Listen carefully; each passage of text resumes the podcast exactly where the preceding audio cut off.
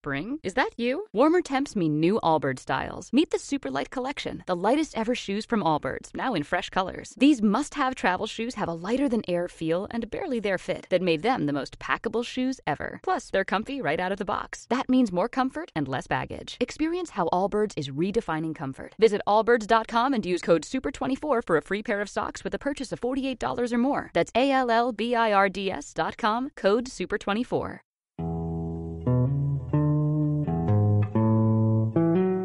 Las opiniones, comentarios y juicios expresados en el programa que escucharás a continuación son responsabilidad del presentador y sus entrevistados, por lo que no representan la posición de la emisora de la Universidad CES, ni mucho menos de las organizaciones con las que ellos están vinculados.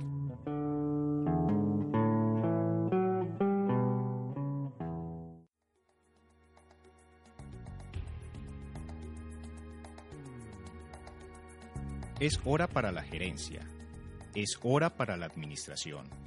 Es hora para los líderes.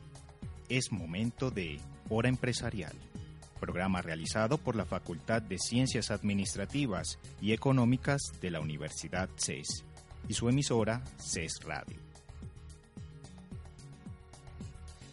¿Qué tal?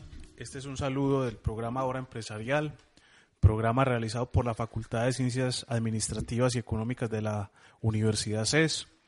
Eh, mi nombre es Jair Gutiérrez, docente investigador de la Facultad del Grupo de Gestión Empresarial. Y dado que comenzamos una nueva temporada, nos hemos dado a la tarea de revisar varios temas que hoy y en el futuro harán parte de los aspectos o componentes de la nueva visión de la administración de empresas hacia el futuro. Hoy me encuentro de manera muy grata con algunos de nuestros estudiantes quienes han venido trabajando algunas temáticas de interés y hoy nos convoca el tema del sector petrolero, del cual vamos a desarrollarlo más adelante. Recuerdo a todos nuestros oyentes que a través de las redes sociales también puede participar en nuestro programa en Facebook, puede buscarnos como C Radio en Twitter, seguir la cuenta CES-radio. En estos espacios pueden sugerirnos temáticas, hemos tenido la fortuna de que nos han escuchado ya en distintos países, Estados Unidos, México, Argentina. es grato para el programa recibir esa buena noticia y la intención con esta nueva temporada es precisamente que nos sigan escuchando y que sigan pendientes de las temáticas que trabajamos allí. Bueno, paso a darle la bienvenida a los tres estudiantes, prospectos becarios de Colciencias y de otras becas internacionales de la Facultad de Ciencias Administrativas y Económicas y comienzo saludando a Santiago Osorio. Santiago, ¿cómo estás, hombre? Hola, Jair, ¿cómo estás? Bien. ¿Cómo van las cosas? No, gracias a Dios, estoy muy bien. Qué bueno, preparado, ¿no? Tenemos también a el amigo Cristian Gutiérrez. No somos familiares, pero tiene un buen apellido. ¿Qué tal, Cristian? ¿Cómo estás, Jair? ¿Cómo van las cosas? ¿Preparado? Excelente. Gracias Muy a bien. Dios. Y a un gran amigo y estimado también de esta mesa que es John Steven. ¿Qué tal, John Steven? ¿Cómo Bien, vas? Jair, ¿y tú? Bien, excelente. Bueno, después de los saludos, iniciamos entonces conversando un poco de este sector, sector petrolero o esta actividad, esta industria, que ha sido de interés. eh, no en vano estos estudiantes han venido trabajando el tema ya durante tres, cuatro semestres. Y comenzamos entonces con una situación hoy. Se está realizando la cumbre en Viena, Austria, sobre el futuro del petróleo en materia de precios. Hay que aclarar que el sector petrolero, a pesar de que se habla mucho de oferta y demanda, no es fácil determinar cómo se rige esta actividad o este producto. Quisiera preguntarles a ustedes qué perspectivas iniciales o al hoy le ven al sector petrolero en el mundo. Santiago. Eh, Jair, eh, para iniciar, yo considero que es necesario primero identificar que para que una empresa petrolera pueda explotar un pozo petrolero eh, requiere muchos factores importantes. Por ejemplo, necesita inversión, puesto que normalmente no se tiene todo el capital para poder explotar los pozos y además se necesita permiso de los gobiernos, permiso de las empresas que operan ahí. Entonces son un montón de cosas que están afectando a la empresa y si todo eso no se ve reflejado en un precio final, entonces ¿de qué sirve? ¿De qué sirve explotar tanto petróleo sabiendo que si a la larga el precio tan siquiera como de invertir para poder explotar el, el precio de los préstamos en los bancos sería muy alto porque el riesgo es muy alto y como el precio ha venido bajando entonces ya nos ya se presentaría como un desfalco en todas las empresas del sector petrolífero. Por tanto, considero que en primera instancia es necesario eh, entender que los productores de petróleo tienen que estar muy atentos de todos los cambios porque eh, si el precio cae no solamente pueden caer eh, no solamente puede caer la inversión en los países también puede caer toda la industria y toda la sociedad que se rige a través de ellas pero hay que aclarar una cosa ahí Santiago. Estamos hablando de unos países que están cartelizados que son los llamados OPEP Organización de Países Exportadores o Productores de Petróleo que hay un grupo de países que están plegados a ese cartel, que no necesariamente son productores como Colombia en alto nivel, pero sí señalabas algo que es relevante y es el tamaño de la inversión de lo que implica explorar, extraer, conducir y transformar el petróleo. Diríamos entonces que el mundo todavía le cuesta entender lo que implica una industria de ese tamaño y que a veces los problemas que esta industria presenta no se compadecen con los grandes esfuerzos que hay que hacer para materializarla. John Steven. Bueno, Jair, respecto a qué perspectivas tiene la industria petrolífera, diría que en verdad es una incertidumbre. Pero más que la incertidumbre, tú empezaste hablando de la cumbre que hay hoy en Viena y es sobre qué va a pasar con los precios del petróleo. La verdad es que cuando hablamos de que si bien es un sector que se rige por una oferta y demanda, pero no se sabe exactamente cuál es la oferta y demanda que hay. La información en este sector es asimétrica, no está completa, no se entrega. Quizás para países como los que son de la OPET o otros grandes productores, digamos Rusia, Estados Unidos en el momento, los que son del Golfo Pérsico, quizás ellos puedan entrar en el juego, bueno, ¿qué se va a hacer? Ellos tienen unos costos de producción que no son tan caros y pueden sostener unos precios que van bajando. Pero la pregunta yo diría es, ¿qué sucede para países, ejemplo, Colombia? Colombia es un país donde producir petróleo no es nada económico. Un barril en petróleo puede, acá dependiendo de la empresa, tiene costo de producción de alrededor de 40 dólares a 50 dólares y un precio que va descendiendo claramente va a causar unos problemas económicos de gran magnitud. Pero hay una cosa ahí, John Steven, que hay que aclararle a la audiencia, y es que hay distintas formas de petróleo, hay distintas formas de extraer o producir o generar el petróleo. Eh, aunque el petróleo realmente no se produce, se extrae. Tengo entendido que el más caro es el offshoring, o el que se hace fuera en costanera, como le llaman ellos, que es en el mar, mm. que está más o menos alrededor de 40, 45 dólares extraer barril. Está el fracking, que no es barato, estamos hablando tal vez de un petróleo de 38, 40 dólares la extracción. Estamos hablando del Antártico, que puede estar en 25 o algo así. El mismo ruso, que es pesado y que no es fácil traer, que puede estar en 20. Pero hay otros mucho más baratos en cuanto a la extracción y es precisamente el que está en el desierto, en los países de la OPEP, que ellos fácilmente pueden decir que pueden trabajar a un precio costo de 10 o hasta menos en términos de dólares. Entonces, si nos vamos hasta Colombia, uno podría pensar que este es un producto o un bien económico internacional que solamente valdría que lo produjeran los países que, pues por obvias razones, son más bajos sus costos. Cristian, ¿qué opinas al respecto? Yair, primero aclarar que estas empresas tienen una responsabilidad social. Entonces, ¿qué modo es más beneficioso para la tierra en, con respecto a la producción? Por ejemplo, vemos que el método fracking, que es la, eh, fracturación hidráulica, puede ocasionar grandes daños a la tierra. Este, este método consiste en, en la estimulación hidráulica, que es una técnica para posibilitar aumentar la extracción de gas y petróleo del subsuelo. Entonces, ¿qué hacen estos? Ya por medio de, de tuberías construidas, inyectan agua a mucha presión y eso genera genera aberturas que podrían ocasionar sismos o movimientos tectónicos que yo me imagino que es una responsabilidad social mala pero yo creo que pero Cristian ahí hay que mirar una situación toda actividad humana genera un impacto en la tierra hoy se habla de que ya hemos aumentado a 405 partículas de dióxido de carbono eso es delicado porque supone que el hombre solamente puede ir a 250 partículas eh, de dióxido de carbono. Entonces, si es por eso, muchas actividades tendrían que superar o, eliminarse. Pero hay que mirar una cosa, concentrémonos en lo que nos convoca hoy, porque ustedes son administradores y debemos de pensar entonces cuál es el futuro, qué es el que hacer, cómo se reconoce a una actividad que ha sido también tan golpeada y tan maltratada cuando sabemos de sobra que hay más de 33 mil productos que son producidos gracias al petróleo. Entonces, ¿cómo compatibilizar ese esfuerzo con esos problemas que, entre comillas, genera la actividad? John Steven. Bueno, Jair, desde el punto de vista administrativo, como tú decías, hay 33 mil productos alrededor derivados del crudo mismo, que es el que se extrae. Pero aquí vamos a centrar la administración. Centrémosla en este momento, ejemplo, caso colombiano. Un administrador de una empresa de petróleo colombiana diría que más que saber de los derivados, que si bien son importantes, es cómo se mueve la misma extracción del crudo en Colombia. Entonces, cuando uno entra de la parte administrativa, ¿qué se debe hacer?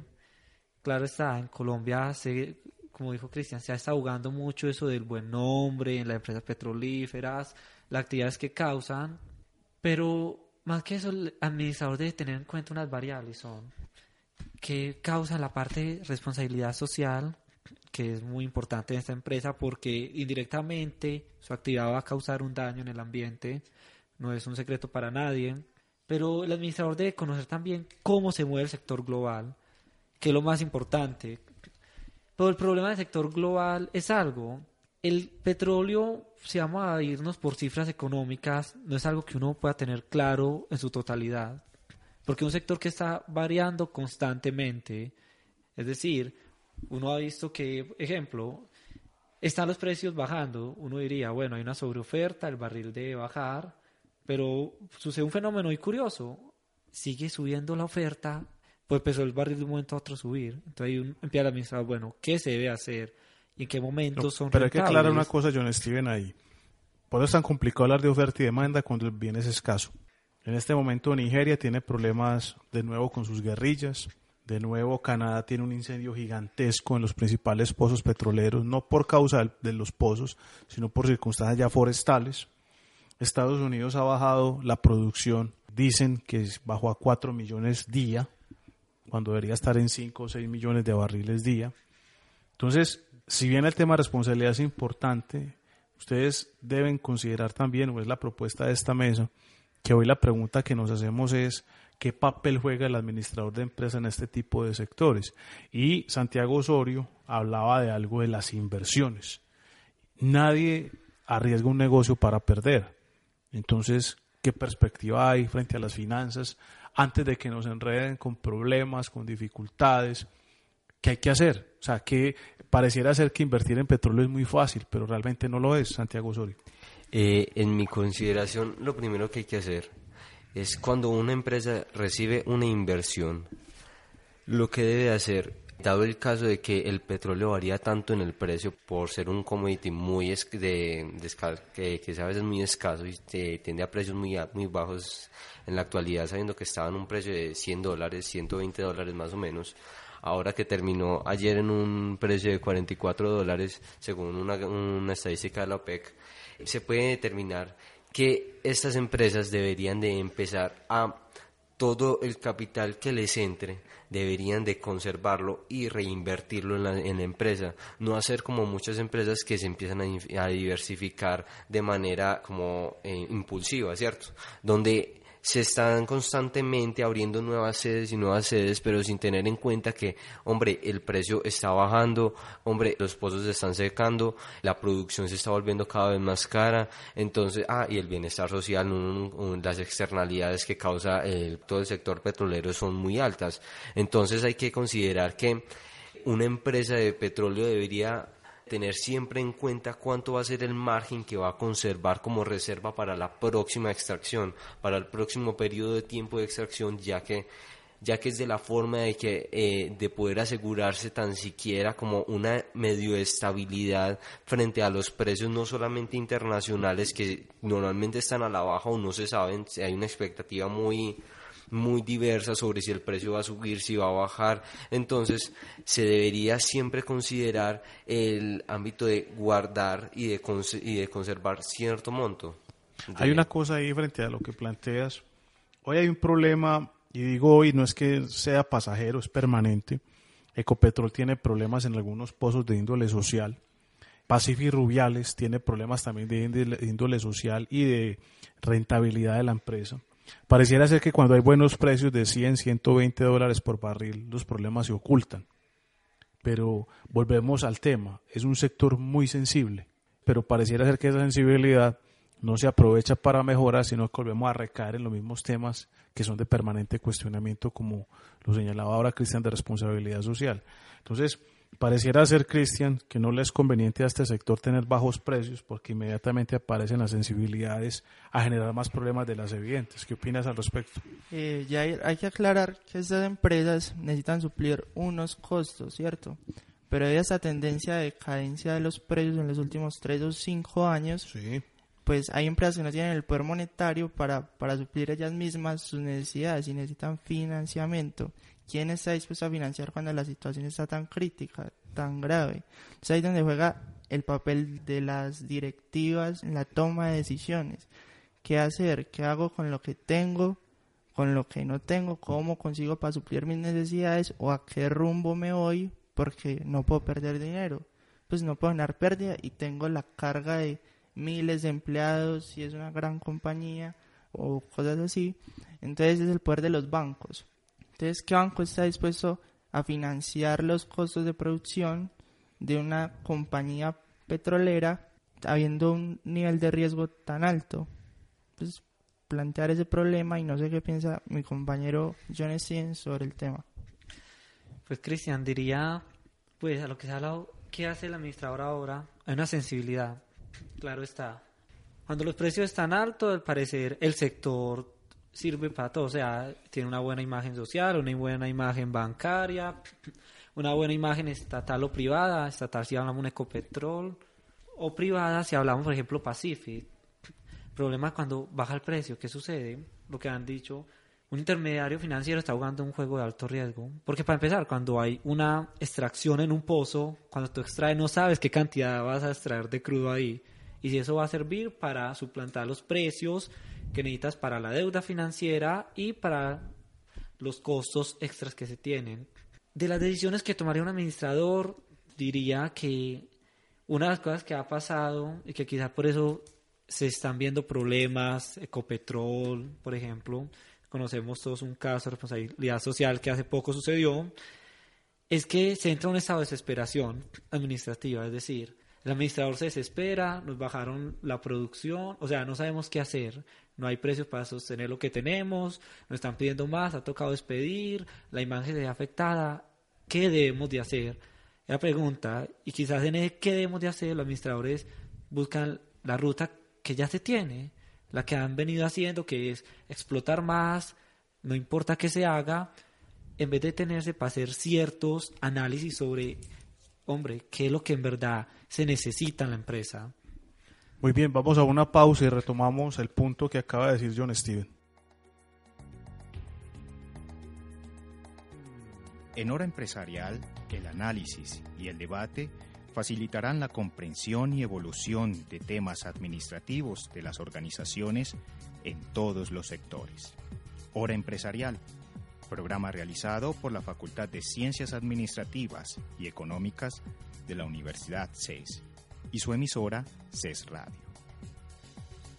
Retomamos los elementos que nos dejó John Steven antes de la pausa sobre las circunstancias que tienen que vivir las empresas petroleras. Son muchas.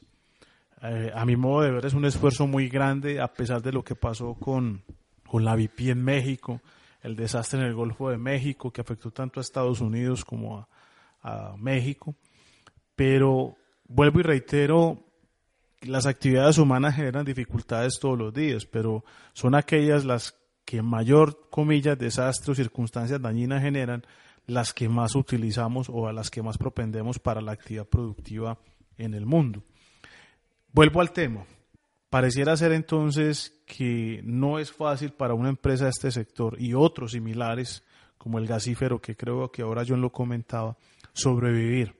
Vuelvo a la pregunta, ¿qué opciones tienen las empresas petroleras, independiente hasta si es pequeña o grande, para sobrevivir en un mercado que pareciera que todo el mundo lo conoce, pero que en realidad es ajeno a muchos? Santiago. Hay que considerar también eh, otro aspecto muy fundamental. Si las empresas todavía siguen en el negocio, entonces, ¿será que están perdiendo? ¿A qué precio están extrayendo el petróleo? cuánto es lo que en realidad están sacando por petróleo y cuántos son los reportes financieros de cada una de las empresas. Por ejemplo, en los casos de los carteles, la OPEC, como empresas tan grandes como lo son las de, las de Estados Unidos, las de Alemania, las de Francia, ¿cierto? Todas estas empresas hay que considerar, ¿será que sí están perdiendo plata? ¿O será que antes ganaban mucho y ahora no están, ganando no están ganando tanto como antes, aunque eso no les represente pérdidas? Porque hay que considerar que muchas de estas empresas tienen empleados que se cuentan por miles, dos mil, tres mil empleados. En el caso, por ejemplo, de Pacific Rubiales, que es gigante. Entonces, hay que considerar también si acaso es que las empresas eh, están luchando, es suponiendo, maquillando los estados financieros para decir que están entre comillas, perdiendo dinero eh, respecto a las utilidades que, que extraían antes. Es un tema también a considerar, sabiendo que en realidad el mercado petrolífero es un mercado muy, muy en el aire, que mucha gente no comenta a fondo, que mucha gente no se mete a fondo y que es más de expertos saber en realidad qué sucede con cada sector. Sí, porque ahí tocaste un punto interesante. Si realmente es la refinación lo más relevante que el mismo barril del petróleo decir, la producción de gasolina o los tipos de, combustibles que requieren los automóviles, porque hay que depurar que ahí está el tema del diésel, del gas oil, del tema de la gasolina para los aviones, eh, el shell gas, bueno, todas esas derivaciones que hay allí. Entonces pareciera ser que la jugada está en ese sentido, pero como señalabas, de pronto no han clarificado que a pesar de que el sector está mal en términos de la extracción, el juego no está en la extracción, sino en la generación de productos de gasolina. No, John Steven. Bueno, Jair, hay algo, y es de lo que decía Santiago, y es qué tan mal está el sector en realidad. Yo diría que si bien a nivel global hay, una, hay un choque, digamos, de más del 50% los precios en casi el recurso de prácticamente un año, del 2015, hay que definir qué es crisis para cada empresa. Ejemplo, la OPEC, si la fecha no me engaña, en abril, una reunión y ahí participó Rusia y llegaron a un acuerdo. No, es que nosotros pues, un barril perfecto para nosotros va a ser de 50 dólares la venta. Entonces cuando uno llega en un momento y dice, hombre, pues había una crisis, pero está diciendo que un barril perfecto es 50 dólares llegaron a tenerlo hasta 120, inclusive valorizó el barril. Entonces en realidad a ellos todavía pueden estar en de competir. Pero también viene el otro punto de Santiago, ¿hasta dónde es verdad una crisis? Todos han visto, hay noticias de Copetrol donde se anuncia que Copetrol está en crisis. Una vez en el periódico, su director ejecutivo dijo que era momento de ayudar a la iguana, que la iguana había aportado mucho para el país, que esperaba que el país le aportara eso. Pero resulta curioso que más o menos dos meses después de que saliera esta noticia, eso fue alrededor de febrero, hace tres semanas salió en un informe económico que a pesar de una pérdida, Ecopetrol subió 41,2 millones de dólares su producción. O sea, recibió ingreso a comparación de otros sectores. Entonces es como uno dice, bueno, si está, como dicen, llevando un estado de crisis que necesita ayuda al Estado, porque aumentó tanto esa producción? Lo que pasa es que no podemos tampoco situar, John Steven, el tema de la producción. Ellos son inversionistas también, ellos tienen pozos en otros países, tienen capital, como decía ahora Santiago Osorio, que fluye en otros países y que puede ser incluso más más dúctil que en el mismo mercado o estrategia colombiana. Para es un secreto que Colombia o Ecopetrol participó en las rondas, como le llaman ellos a los mecanismos de exploración en otros países, en México. Igual desistió después por la caída de los precios, pero sigue siendo de manera estratégica la búsqueda de pozos en otros países. Ello yo insisto, y estoy totalmente de acuerdo con ustedes, si el sector está mal, ¿por qué seguimos eh, profundizando o interiorizando el interés por más pozos? Sin desconocer, y lo decía el doctor Lloreda, que es de la Asociación Colombiana de Petróleos, el presidente dirigente de esta entidad, lo decía el señor Lizarralde de Campetrol, que es todo el sector petrolero, todos los proveedores del sector petrolero, y lo decía también ACIPET, que es la Asociación Colombiana de Ingenieros de Petróleo, que hay preocupación, como lo decía Santiago, por el tema laboral, por el tema de las condiciones salariales, por el tema del congelamiento de pozos y que todavía no hemos medido la magnitud de lo que implica parar una compañía o un grupo de empresas petroleras que desafortunado afortunadamente son las únicas que jalonan cierta actividad en algunos lugares del mundo, Cristian. Por eso me queda a veces como tan complicado, eh, Cristian, Gutiérrez, hablar solamente de la responsabilidad en términos ambientales cuando también hay una responsabilidad en términos laborales. ¿Cuál es tu opinión al respecto? Primeramente, yo pienso que la crisis no se debe generalizar tanto. Hay que, hay que aclarar para quién es la crisis, quiénes son los que sufren. Pueden ser las grandes compañías o las pequeñas compañías. Pero para mí es desde la perspectiva de, del país o del origen donde se produce. ¿Qué tan caro le cuesta a Colombia o qué tan caro le cuesta producir un barril de petróleo a un país árabe. Entonces, es quién está en ese juego, quién domina el mercado, la competitividad. Si es un oligopolio que para, para tumbar a pequeños competidores, hasta qué punto están dispuestos a bajar el precio del petróleo sin ellos tener pérdida alguna para ellos apoderarse del mercado. Pues es un punto a tomar que se puede tomar de vista. En lo laboral, pienso que, que sigo con el tema de responsabilidad social. ¿Qué ocurre si una empresa no puede suplir sus costos? Lo lógico es que ellos piensen en, en sacar personal. Pero, ¿por qué sacar personal? Si lo, lo botas y se pueden ir a otra parte y después cuando venga una época buena, ¿qué vas a hacer vos? Te vas a quedar, no tenés con quién trabajar, entonces con quién producir. Entonces es donde viene el tema de, de la dirección qué decisión tomo, los dejo, eh, qué rumbo cojo, hago esto mientras pasa la crisis o, hago esto o los despido, que sería para mí una, una muy mala elección que puede tomar una compañía petrolera. Ese es un punto relevante. ¿Qué hacer con el personal que, se que está a punto de ser despedido? Se licencia, pero no se le despide. Lo que pasa es que, reitero, desde el punto de vista de la administración, que es el objeto de esta charla de hoy, es si realmente conocemos lo que implica administrar una compañía de estas, gestionarla, porque desafortunadamente, reitero, los medios se han encargado de cosificarla, simplemente en petróleo, pero detrás de ello hay toda una magnitud de cosas y pasa en muchos otros sectores. Nosotros no valoramos lo que implica diseñar una hidroeléctrica, a pesar de la generación de metano que ello conlleva en la mezcla de agua y productos bio eh, o bienes de naturaleza. Y pasa igual con el gas, pasa con la actividad eólica, no sabemos cuántos, eh, cuántas aves terminan siendo perjudicadas por estas aspas. Es decir, por eso reinsisto, será como decían tres profesores que admiro mucho, tengo una lectura de ellos muy interesante de los profesores Jamie Cry, David Baunan y Jeremy K. Skinner, que tienen un libro genial que se llama El medio ambiente y los recursos de la tierra. En ese texto más allá de cualquier animadversión, los tres profesores dicen que nosotros no conocemos lo que estamos extrayendo y más allá de eso no podemos culpar a la tierra por la provisión de bienes que no generan recursos. Tesis que yo comparto. Aún nos falta conocer qué es lo que implica extraer productos no renovables y culpamos, tratamos de culpar a alguien. Yo diría que el culpable es la falta de conocimiento. Nos falta más investigar. Por eso Muchas veces criticamos a un país como el nuestro, Colombia, en el cual se dice que vivimos de los bienes que no procesamos, pero es que tampoco el mundo conoce mucho más allá de la extracción básica de los bienes. Entonces, ¿qué hacer? Ustedes son administradores, John Steven. Bueno, Jair, esto es claro, como decías, y una idea que comparto, no sabemos cómo administrar petróleo. Por lo menos en Colombia no lo sabemos.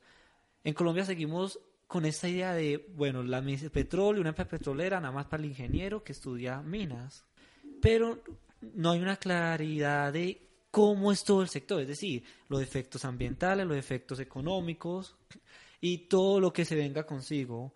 Por ejemplo, una parte de bono corporativo, ¿cómo vamos a hacer para que nos dé rentabilidad accionista, pero que tenga que hacer un, darle un bien a la sociedad?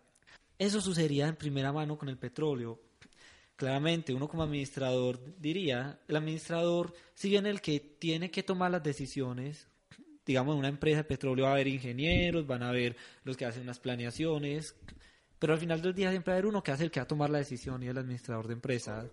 Él puede decir, vamos a, bueno, vamos a finalmente a dar la firma que se saque este yacimiento para que no se haga, para que pare tal cosa. Pero, ¿qué sucede aquí? Que el administrador acá en Colombia necesita más análisis. Acá los administradores hoy en día, lo voy, a generalizar, pero es lo generalizador que no solamente en una empresa como el petrolino, en cualquier empresa lo podemos ver, se ha tomado la moda de que en Colombia el administrador es aquel que se sienta detrás de un escritorio con computador y gana la vida fácil. Es decir, no hace nada y quizás algunos se han tomado tristemente, que son de esta profesión también, eso como muy a pecho y lo han estado realizando. En medio de estas investigaciones que hemos realizado, pues los tres hemos hecho ya investigaciones sobre el tema, hemos trabajado la organización, la microeconomía. En la última investigación que hicimos sobre microeconomía del petróleo, en las conclusiones del trabajo, una dice, hace falta más publicación científica y análisis sobre el sector porque si no hay publicación científica de análisis y nadie se preocupa tampoco por hacerlo, por lo menos pagar a alguien que sea investigador para que lo pueda hacer, se está trabajando a ciegas. Y es el error más grave para mí, para un administrador, es trabajar a ciegas sin datos o claridad sobre qué va a hacer. Es navegar a ciegas en un mar que no sabemos ni de qué es, en ese caso el petróleo. Ese es un punto muy, muy relevante, porque hasta hace dos años, como señalabas, hubo euforia con las acciones de Ecopetrol y del sector petrolero, Santiago. ¿Qué le diríamos hoy a una persona o qué le diríamos mejor a una persona que creyó y que hoy le dicen fácilmente que no le van a entregar dividendos o rentabilidad por la acción? Eh, sí, en mi concepto, lo primero es tocar y resaltar el punto de John Stevens de la importancia del administrador y sobre todo en un sector que emplea a gran, a gran cantidad de personal y se puede llegar a considerar en algunos casos que son empresas demasiado grandes como para quebrar. ¿Cierto? Un término que acoge Corporación 2020, uno, uno de los libros que hemos leído en la materia. Y este, en este libro se hablaba que las empresas demasiado grandes para quebrar traen no solamente implicaciones para la misma empresa, sino para todo el país. Y en caso de una de empresas que que incorporan gran cantidad de personal. Por ejemplo, en 2013 Ecopetrol eh, empleaba más o menos 35, 35 millones de personas, bien sea por ámbito externo e interno. 35 mil. 35 millones según la revista Portafolio. Ya, mire. ¿Cierto? En el 2013. Entonces es importante reconocer que el papel del administrador es un, es un papel bien importante y además la otra parte es los siniestros que pueden ocurrir en el, en el entorno. Acogiendo el caso que, que Jair puso ahorita sobre la VIP en México, en el Golfo de México, es un problema bastante grande este que tuvo la, la solamente por ahorrarse unos cuantos centavos que por tratar de reducir su, mar, eh, su margen de inversión y, de perfeccionar sus pozos, eh, tuvieron una catástrofe que les terminó costando como 10 veces más de lo que les pudo haber resultado solamente arreglar el problema desde el principio, solamente modificando el pozo con las especificaciones que tenían, ¿cierto? Entonces, el papel del administrador no es solamente un papel de estar sentado detrás de un escritorio pensando, sino analizando estrategias, mirando cómo puede lograr que una empresa logre los resultados deseados y además hay que entender que no solamente lo está presionando el inversionista, los están impresionando el Estado, en casos de corporaciones tan grandes los presionan los estados, los presionan los inversionistas, los mismos empleados, hay presión para el administrador sobre saber qué debe hacer, entonces el administrador se enfoca en copilar un montón de decisiones que, tiene, que tienen que mejorar cada uno de, las áreas que le exigen. Yo tengo una preguntita que me dejaste inquieto. 35 millones emplea Ecopetrol. ¿En qué sentido o cuál es la, la precisión que tiene la revista Dinero frente a ello? Eh, es la revista Portafolio. Ah, y eso salió en... Eh, Jair, perdón, te corrijo. Son 36.292 eh, personas las que emplea Ecopetrol eh, para el 2013. No, es que es una empresa que si uno incluye automotor, aviones, barcos, es decir, se vuelve un mundo gigantesco, valga la, aclaración y el comentario. Volvemos al, al, tema, ¿qué tanta, tanto valor o peso le damos a una actividad que pareciera ser que tampoco ellos tienen claro cómo hacerse, cómo venderse, más claros? Está bien que la ocupación de 24 horas de una planta eh, de extracción o una conducción a través de oleoductos o gasoductos o poliductos complica mucho el estar pendiente de, la gestión organizacional, de la responsabilidad, eh, en fin. Pero entonces, ¿cómo hacemos para que estas empresas no mejoren la imagen? No es, no es de mejorar imagen, sino que se comprenda lo que hacen. Porque es que a veces comprender lo que hacen y para qué lo hacen implica que puede ser incluso más relevante que el mismo efecto, comillas, dañino que generan. Pareciera ser que ellas mismas tienen un problema de rivalidad interna de hacerse comprender en la sociedad. Cristian, ¿vos qué pensás? Jair, yo pienso que primeramente los administradores deben tener una perspectiva, una perspectiva, deben tener una visión más a futuro, porque es que es un producto que se va a acabar, el petróleo no es ilimitado, algún día se va a acabar, entonces en la cabeza de un administrador debe estar pensando en, bueno, si esto se acaba, ¿qué hacemos? Pues todos están produciendo y produciendo y produciendo y produciendo y si se acaba, ¿qué hacemos? ¿Qué decisión tomamos? ¿Qué rumbo tomamos? Entonces, no se pueden quedar solo en que se acaba, pues ya, se quiebra la empresa, se crea la compañía, miles de familias afectadas, eh, miles de factores y, y, no es así. Un administrador debe estar siempre pensando qué va a pasar, debe estar adelantado, debe estar a la situación. Perfecto, yo les agradezco que hagamos ya por el cierre del programa una conclusión de lo que hemos discutido hoy. No sin reiterarle a la audiencia que vamos a seguir trabajando sus temas de responsabilidad, distintos sectores alrededor de la energía, las TICs. Es decir, esta facultad y estos grupos de trabajo se van a dedicar desde el CES a estar explorando lo que implica para las grandes industrias desarrollarse, porque muchas veces y siempre hablamos de las pymes y está bien, pero poco conocemos sobre lo que implica para cada una de estas grandes industrias responderle al mundo. Yo les en conclusiones.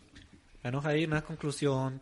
Si fue bien el tema, lo enfocaría desde estos dos puntos de hoy, el papel del administrador y lo difícil que es, en, por ejemplo, el sector petrolífero, pero lo es, digamos, en cualquier gran sector como podría ser transporte, TICS, es un trabajo difícil ya las generalidades están ahí, pero cada una depende de cómo dar a entender eso a las personas. Diría que algo a analizar es que siempre cuando se habla de petróleo se habla de un tema a veces muy tecnificado, muy técnico, muy en conceptos, y eso hace difícil la comprensión tanto para a veces los mismos empresarios que no entienden qué le están planteando, los que le investigan, que esos trabajos, como para el público en general y se deja un sector en el aire sin saber en verdad qué es, que son sectores que definitivamente necesitan investigación, análisis, estudio y pese a todo, diríamos que una responsabilidad por parte de la empresa para la sociedad es mostrar verdaderamente qué se tiene, qué se y para dónde se va. Y tratar de omitirlo nada más por una imagen que tenía, como fue hace unos años, el petróleo a como está ahora. Simplemente presentar lo que está y en base a eso, qué se puede hacer en conjunto para mejorar.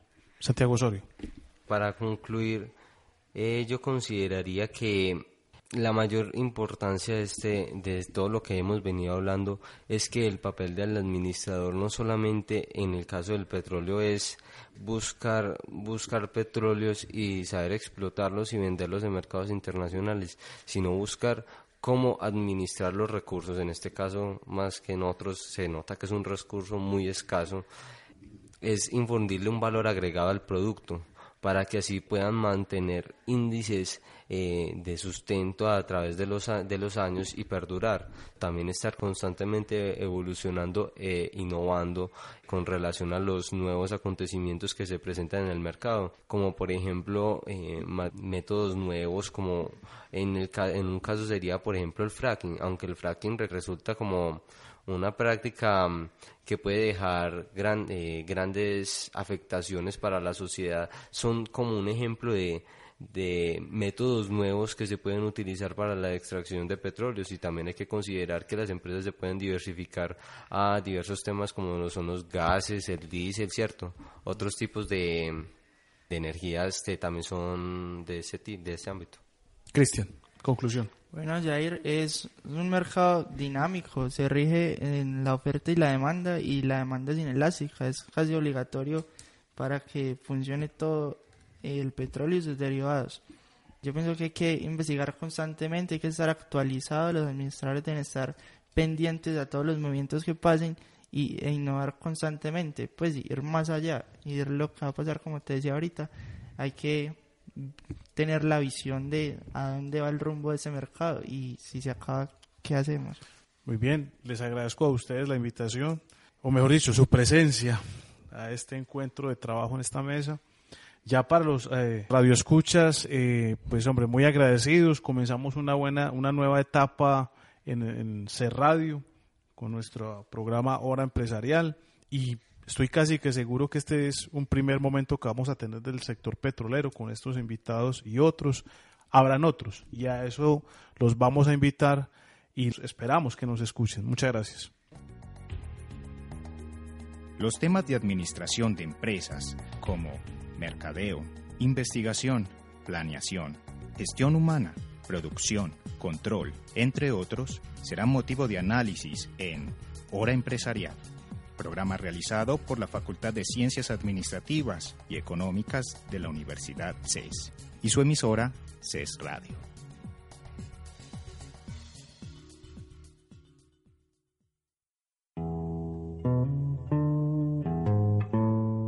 Si te perdiste alguna de las emisiones en línea de esta semana, puedes escucharlas una vez más en nuestra programación el domingo o en nuestros archivos de audio ingresando a nuestro sitio web radio.ces.edu.co.